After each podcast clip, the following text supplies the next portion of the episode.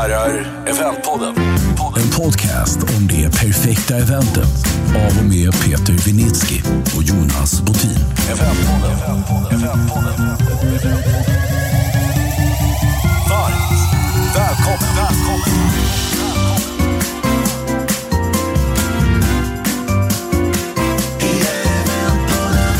Eventpodden. Hej, välkommen till Eventpodden. Idag ska vi ge oss på någonting som vi inte har gjort tidigare. Vi har en eh, gäst som kommer ifrån eh, Holland. Och eh, vi kommer att prata med honom i, eh, med fokus på hållbarhet och städer, hur städer kommer att se ut i framtiden. Så att jag tänker att jag ska gå över till engelska nu.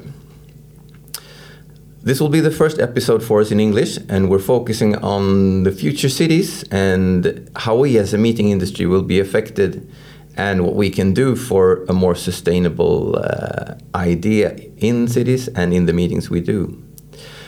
Um, Urban Future is an organization and an initiative uh, that is really inspiring on how we should think different and also to speed up things to get us in the right position where we're supposed to be when it comes to sustainability. And we have, luckily enough, uh, been able to to host uh, Gerald Babel-Sutter, CEO and founder of uh, Urban uh, Future. Welcome to the event pod. Well, thanks for having me. and uh, we we got interested in what you did when we looked at the, some of the events that you've planned and done. But we're gonna we usually do in the event pod that we um, we go from from someone who never know anything about what we do. So can you please give us the the elevator pitch on on Urban Future? What is it? Well, Urban Future is uh, the classic accident, I guess, uh, because it was never planned to be anywhere near what it actually became. Uh, today, Urban Future is an event, uh, a gathering place, a festival, whatever you want to call it, where people from all across Europe um, get together and talk about how to make cities sustainable. So uh, we're cutting all the the blah blah, all the bullshit talks, all the could be and should be's. Um, it, it's really very down uh, to earth and very practical, th- where people share this is what I did, this is what worked, and this is what did not work. it and uh, bring us back to the start. How, how did it start from the from the beginning? We were consultants, and we basically uh, consulted a city, and out of a conversation, we came up with an idea for a workshop for this city, uh, where we're not collecting best practice cases for them, but we're collecting cities who did the same, uh, inviting them to talk about all the things that failed while they did it. So we wanted, let's say, the worst practice, uh, basically, and uh, they kind of liked it. And from the idea of this workshop, it, it, kind of snowballed out uh, with more and more people uh, wanting to participate because uh, the team we had been working for, they they talked to peers about it, uh, and that we were doing it, and more and more people wanted to come. And about seven months later, we ended up with a thousand people from 30 countries who showed up and uh, participated. So, Fantastic. uh, yeah. Fantastic. And in what city did it start? It started in Austria, in the city of Graz, Ah. which is Austria's second largest city, Ah. which doesn't say much. It's about 300,000 people there. Ah, okay. Would you say that they were uh, brave, uh, the, the city, uh, listening to you and, and uh, doing it in a, in a new way, or or surprised, or what, what, what was their reactions? Well, well, I think initially the idea was was quite straightforward, uh, and they liked the they like the idea. I mean, to to do a project, a big transformation project in a city is always a challenge. So if they get the information on what mistakes to avoid uh, from the experience from several other cities who already done it, I think that's a very strong proposition and uh, very helpful. And I think they that was the reason why they embraced this idea from the beginning. To be honest, I'm not quite sure if they knew what they were getting into. We certainly had no idea where we were getting into uh, nice. because the, the, the scale, how, how, how big it eventually became, um, n- nobody would have anticipated. And I think that was um, up until today, I think it is very interesting to see the reaction of people from cities who participate to grasp for the first time this incredibly open openness of the people that are getting together. Because if you if you had a, a mayor getting on stage talking about a major fuck up he produced in his city and what they learned out of it, it, it, it is kind of a new setting for most people uh, to ever hear a politician talk about Failure. Yeah. the F word Yeah. in, in, in particular, Yeah. but talking about mistakes um, in this case. And um, that's kind of the spirit of the event. And I think this is what makes it so attractive to so many people uh, because it's so raw and so real. Could you give, an, give us an example on, on, on what type of uh, failures they would, would go into? Just to have an idea, just to understand. this, this could be uh, it's many things it's usually bigger projects so we had uh, the deputy mayor of vienna uh, she talked about the pedestrianization of uh, of Europe's biggest shopping street in Vienna. It's uh, several kilometers long, and they pedestrianized it, and they made a lot of mistakes along the way, and the project almost got killed uh, by public opposition, and uh, the, the, the politician was in the media all the time. There were demonstrations, and they just did it in a really poor way. Uh, luckily, that project went through. Um, and uh, today, it, you know, people couldn't even possibly think about going back to where it was before. But the most important part of these conversations is always what do they learn out of it, um, and what's what, what's the key take, and how can you make sure that these learnings are actually implemented and understood by an organization uh, as complex uh, as a city administration. And in that case, uh, they they did. Uh, they, they, they found a way how to integrate that into their future work. And uh, they did, I think, two other major pedestrianization projects afterwards, and they just sailed very, very smoothly uh, compared to what they had before. So that's the kind of story they're talking about. Ah, great, great. But, and, and before we get into to more details, uh, how did you end up in this, and and and where from where come you, does your passion come in in this type of project? Uh, also by accident, or or, or Yeah, I, I have to say, yeah, it's probably an accident. Um, I could say it comes from love uh, because I, I moved to uh, to the city where I live. Uh, I live now uh, because I fell in love with a woman, and uh, she she was in the city, and I, I basically had to come here. So I came here, and um, um, I w- helped out in the project that I described before for working for the city, and out of this developed Urban Future, and uh, it became my passion. And I think it became it, it, it, happened at a very particular point in my career. It's uh, a point where I think a lot of people can relate to. Uh, I had uh, I was about 35. You know, I had um, a very successful corporate career. I was traveling across Europe. I had a great uh, salary. Uh, I was let's call it important. You know, I had a big title and everything was wonderful. But basically, I was asking myself, am I having any impact? You know, is this what I what I want to do for the rest of my life? Um, you know, do I any good? You know, whether I'm doing this or not, would it make a difference? And um, I think it just fell into the right moment in time where uh, I was open to to rethink the way I work and, and in particular why I work. And I really were, was able to switch from going to work to uh, I'm not really working at all anymore because I just so much love uh, what I do and I'm so passionate about it that it never feels like work. ah, great. Can you can you tell us a little bit about the? Um, uh, I mean, we're in the event industry and the meeting industry. Uh, when you look at the uh, the idyllic city for on a urban future perspective, uh, how do we work? How do we meet? What what what's the long sight on that? I'm not a I'm not an urban planner. I'm I'm not an expert in that field. I'm an expert connector, I guess, and I have a good understanding on what's going on in cities. But from my what I've experienced in the past years, I think the ideal city I would want or love to see um, being out there is a city that's very collaborative.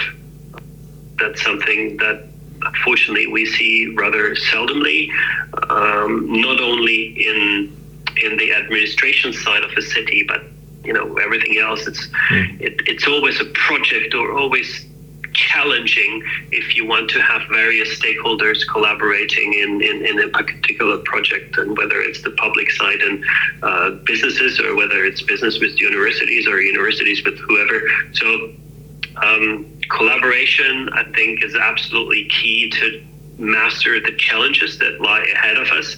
And i think um, with you know we're all getting some sort of feeling what could lie ahead of us when you're looking at uh, natural disasters that are happening uh, main rain events or floodings that are happening earthquakes uh, left alone a war.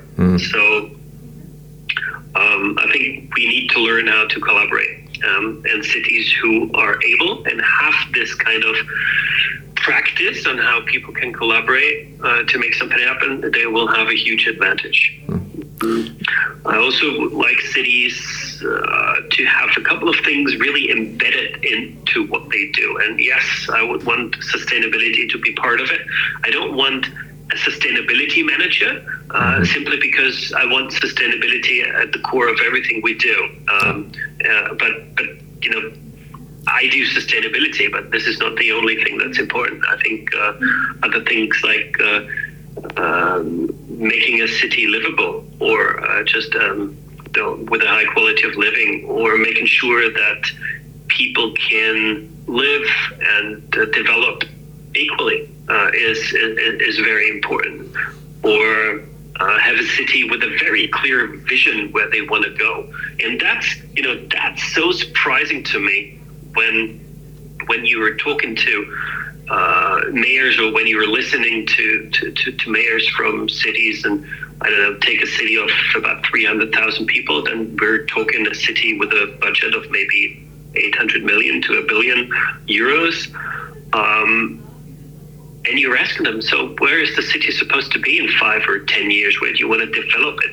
And, you know, most leaders Don't cannot t- really give a clear answer. Oh, don't tell me they don't have a plan for it. Um, No? Yeah, left alone having a clear plan on how to get there. So uh, transform that into business uh, and having a business leader in charge of a billion euro corporation, and you're asking the same question, he can give you an answer. He's gone the next day. So uh, we we have. I think a very strong lack of leadership in the transformation. Um, I think our political systems are mostly uh, in particular in the cities, are mostly made for administration, which you know the name already says. But unfortunately, administration is gon- not going to do the deal in the future. Um, we're going to innovate, need to innovate, and we need to transform. And administration usually does not go very well with innovation and uh, transformation. But, that, but I guess that's yeah. what we will need. And some cities are actually transforming substantially, And- um, and they do have the right leadership to do so.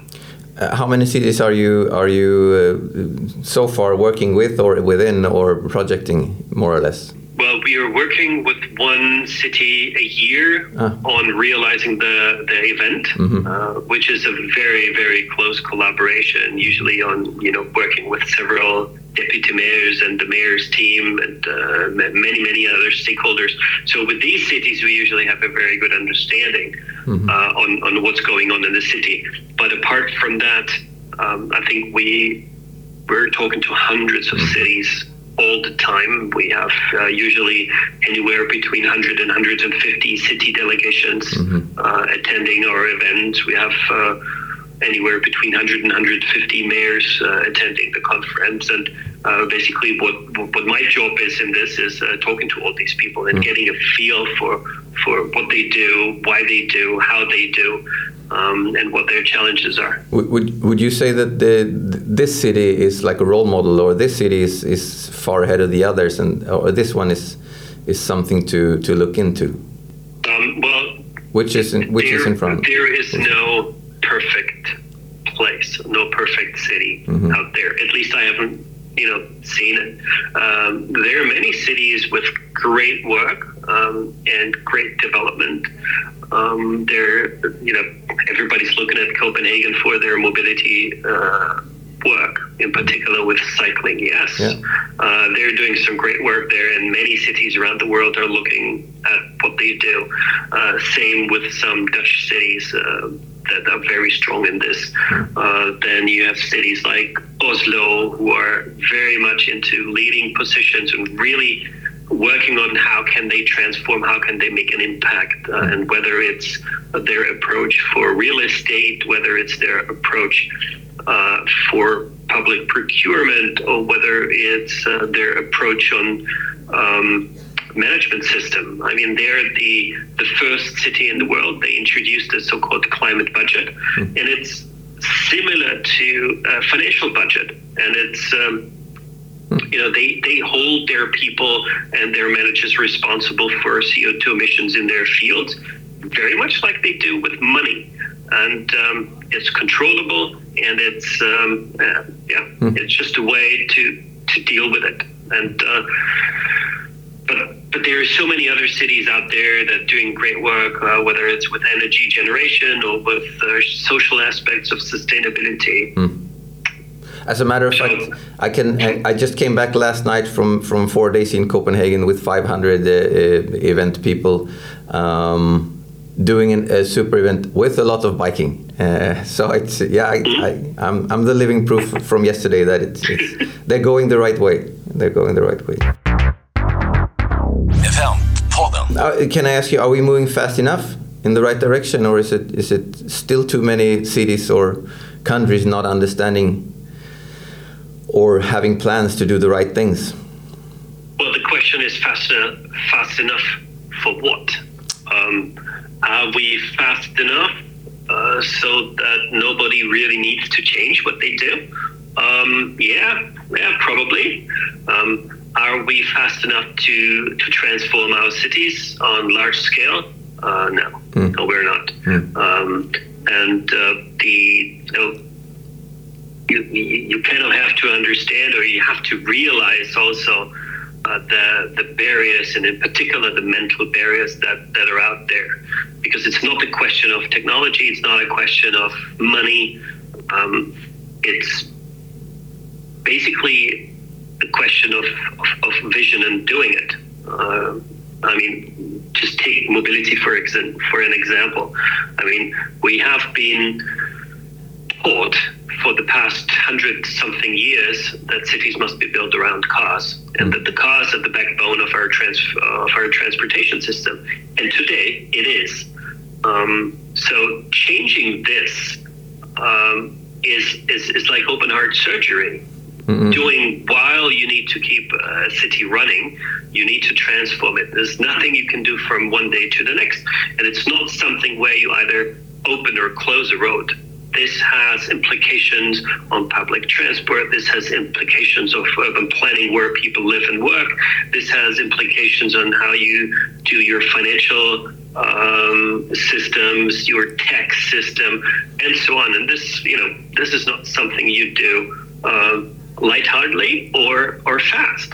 So looking at cities like Vienna, for example, it took them 25 years to turn around their mobility system.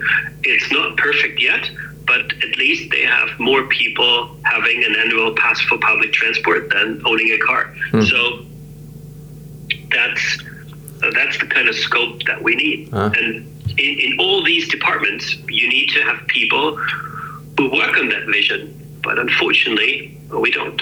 Uh, because in many departments, in particular city administration, um, you get into leadership positions because of seniority, and that means people have been trained long time ago. Um, and in many cases, that means you have been trained how to run a city uh, around cars. Yeah. And this is just one example of Yeah. many. I see, but but a very clear example for someone uh, not so much into it as you are. Um, can I ask you? you uh, I mean, you have uh, um, Urban Future have the community, you have your virtual events, and you have your live live events. Um, can you tell us a little bit about the three, and especially about the live events, of course, which is our base button? Well, I'm happy to talk about the live event.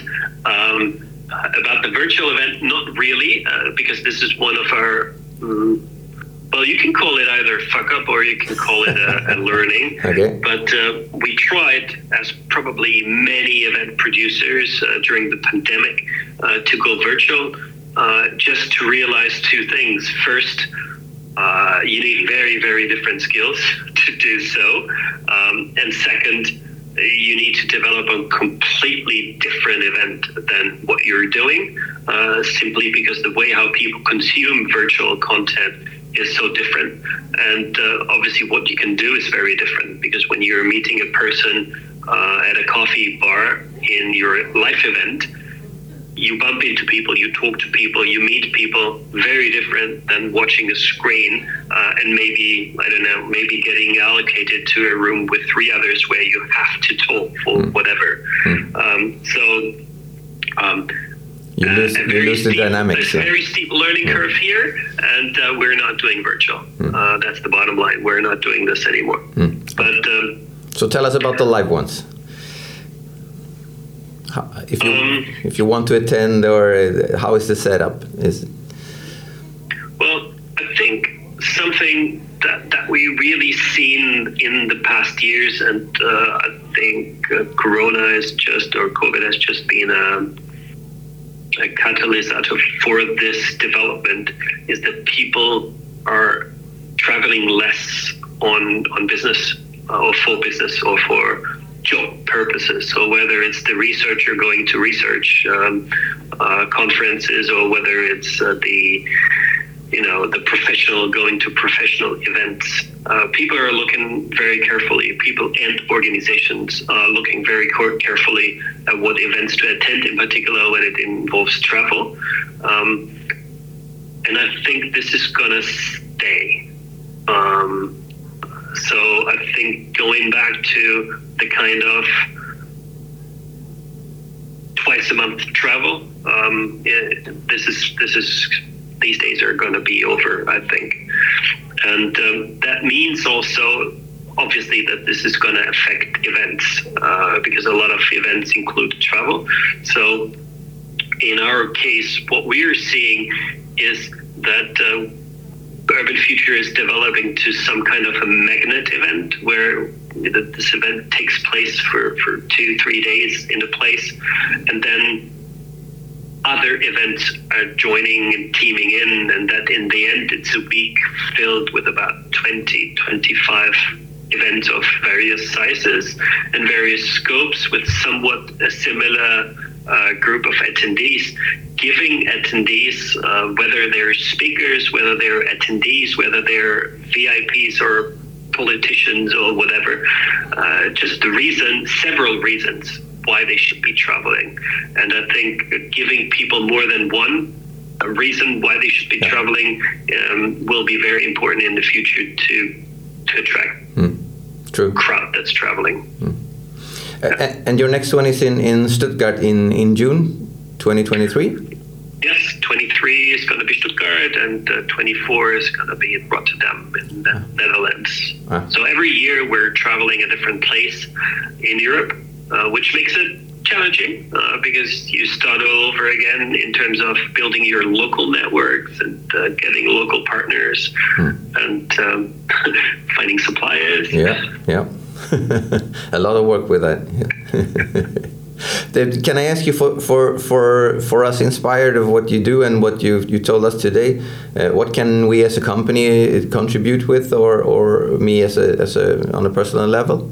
What do you think we should You foremost mean in terms of sustainability? Uh, in terms of uh, supporting the project, or, or or in terms of sustainability in general.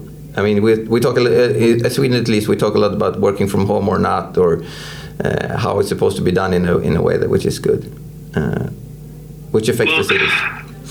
you know, I think uh, everybody can do something that's more sustainable uh, than um, what they have been doing before, and it really depends, you know, what what and how much you're willing to do. So you could be looking at food, you could be looking at how you how you travel, how you're getting around, if you're getting around. Uh, you can you know you can talk about the partners that you select, the procurement that you do. I mean, you can go out. I mean, as a person, you can go out to H and M and and buy a T-shirt for two dollars or two euros that comes from God knows where, Yeah. um, being shipped around the world and um, uh, and done and produced by people who earn uh, basically zero. Or you you know you can you can buy the same thing for uh, probably ten or twenty times the price and uh, buy locally and make sure that um, that that the products are are made locally that uh, they're hopefully produced in a more sustainable way etc and whether you know you, you just have to look you have to look you look and open your eyes where to do it Eventpodden. Usually we we um, ask people for a blooper, but you already told us that you virtually went uh, didn't go very well. So uh, any other uh, event uh, bloopers that you'd like us to to give us a failure uh, idea on? Hmm? Jonas, uh, we are doing events, and you guys are all uh, event experts, so there is an endless supply of bloopers when you do live events, uh, and you all know that. Uh, but um, you know, to to to me personally, um, I have this saying: uh, whenever something goes super wrong. Uh, I never say. I always say, "Okay, Gerald, this is not a problem. This is just a challenging situation, and we need to find a solution to that situation."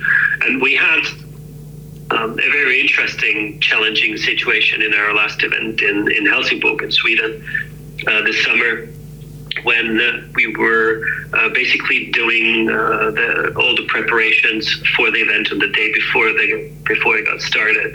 You know, we did the build up and um, um, and we already opened uh, registration for, for people so that we're not having thousands of people coming up the next day, etc. So on that day, uh, two really interesting things happened, or let's say challenging Challenging. situations happened. Uh, the first was uh, obviously the hotel that we're working at um, got hacked.